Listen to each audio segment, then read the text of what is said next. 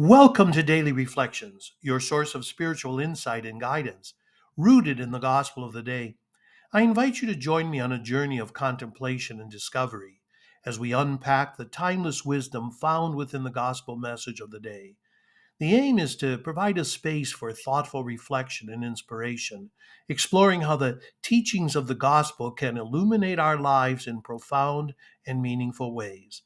Whether you're seeking to deepen your understanding of faith, find comfort in daily struggles, or simply to ponder life's deeper questions, Daily Reflections offers a sacred pause for introspection and growth. Today, my friends, we celebrate a day of prayer for the legal protection of unborn children. And we begin with Psalm 8. O Lord our God, how wonderful your name in all the earth. Together, O Lord our God, how wonderful your name in all the earth. When I behold your heavens, the work of your fingers, the moon and stars which you set in place, what is man that you should be mindful of him, or the Son of Man that you should care for him? You have made him little less than the angels, and crowned him with glory and honor. You have given him rule over the works of your hands, putting all things under his feet. All sheep and oxen, yes, and the beasts of the field, the birds of the air, the fishes of the sea, and whatever swims the paths of the seas. O Lord our God, how wonderful your name in all the earth. Together, O Lord our God, how wonderful your name in all the earth. Our gospel for today is taken from Luke chapter 1 verse 39 to 56. Mary set out and traveled to the hill country in haste to a town of Judah, where she entered the house of Zechariah and greeted Elizabeth. When Elizabeth heard Mary's greeting, the infant leaped in her womb, and Elizabeth, filled with the Holy Spirit, cried out in a loud voice and said, Blessed are you among women, and blessed is the fruit of your womb. And how does this happen to me, that the mother of my Lord should come to me? For at the moment the sound of your greeting reached my ears, the infant in my womb leaped for joy. Blessed are you who believed that what was spoken to you by the Lord would be fulfilled. And Mary said, My soul proclaims the greatness of the Lord. My spirit rejoices in God my Savior, for he has looked with favor upon his lowly servant. From this day all generations will call me blessed. The Almighty has done great things for me, and holy is his name. He has mercy on those who fear him in every generation. He has shown the strength of his arm. He has scattered the proud in their conceit. He has cast down the mighty from their thrones and has lifted up the lowly. He has filled the hungry with good things, and the rich he has sent away empty. He has come to the help of his servant Israel, for he has remembered his promise of mercy, the promise he made to our fathers, to Abraham and his children forever. Mary remained with her about three months and then returned to her home. You know, I praise God every day. I am a child of God. You and I are blessings and gifts to our parents and to those around us. Every year in January, on this particular day, we pray for the legal protection of unborn children. My brothers and sisters, our stance on the legal protection of unborn children is deeply rooted in the Church's teaching on the sanctity of human life and the dignity of every person from conception to natural death. The Catholic Church affirms the inherent rights of the unborn and holds that human life begins at the moment of conception. The protection of the unborn is considered a fundamental moral imperative, and the Church advocates for legal measures that reflect and uphold this belief. This includes opposition to abortion, euthanasia, capital punishment, and other acts that intentionally end human life at any stage of development. The Church asserts that laws and public policies should safeguard the rights of the unborn, recognizing their status as unique individuals with the same inherent dignity and inviolable right to life as any other person.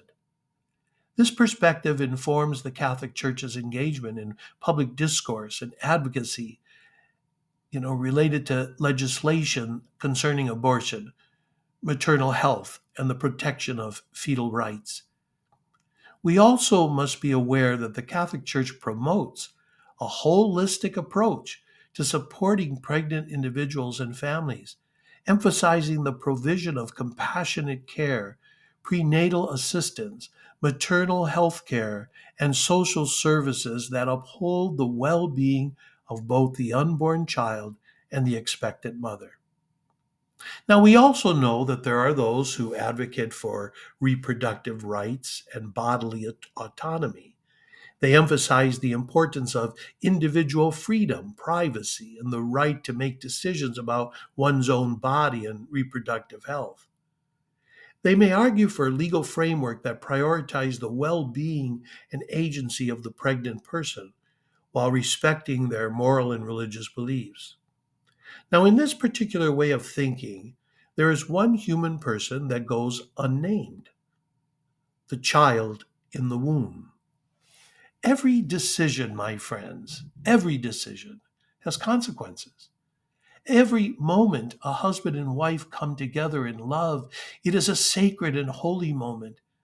And what comes forth from that encounter is a blessing and so awesome. And we all give praise to God for the gift of love and life. Now, in your day of prayer, I would recommend you reflect on several key uh, Bible scripture passages that align with the church's stance on the sanctity of life and the protection of the unborn. I'd like to share those with you now. Psalm 139, 13 to 14. You formed my inmost being. You knit me in my mother's womb. I praise you because I am wonderfully made. Wonderful are your works. My very self you know. Wow. This particular passage emphasizes the intimate involvement of God in the creation of every individual, even in the womb, underscoring the inherent value and uniqueness of every human life. Jeremiah chapter 1 verse 5 Before I formed you in the womb I knew you. Before you were born I dedicated you. A prophet to the nations I appointed you. This verse conveys the divine knowledge and purpose associated with human life before birth, highlighting the significance of God's pre existing relationship with the unborn.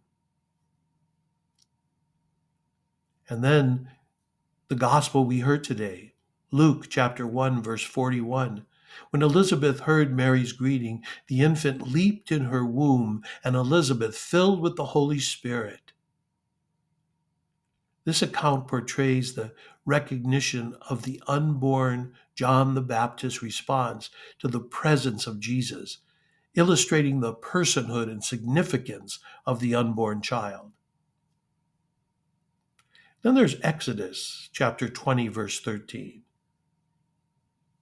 You shall not kill. This commandment underscores the prohibition of intentionally taking an innocent human life reflecting the fundamental value of all human beings, including the unborn. And then there's Proverbs chapter 31, verse 8 to 9. Listen to this Open your mouth in behalf of the mute and for the rights of the destitute. Open your mouth, judge justly, defend the needy and the poor. This particular verse, my friends, calls for advocacy and defense of those who are voiceless and vulnerable. And that would include the unborn. And align with the church's commitment to speaking out for the rights of the unborn. And then finally, Matthew's Gospel, chapter 18, verse 5. And whoever receives one child such as this in my name receives me.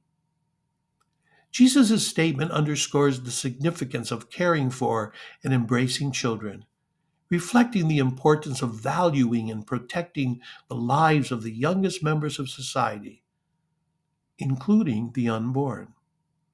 And so, my friends, these scripture passages, among others, provide a scriptural foundation for the Catholic Church's teaching on the sanctity of human life and the protection of the unborn, reinforcing the belief in the inherent value, dignity, and personhood of every human life from the moment of conception to natural death. Have a great day. Be sure of my prayers.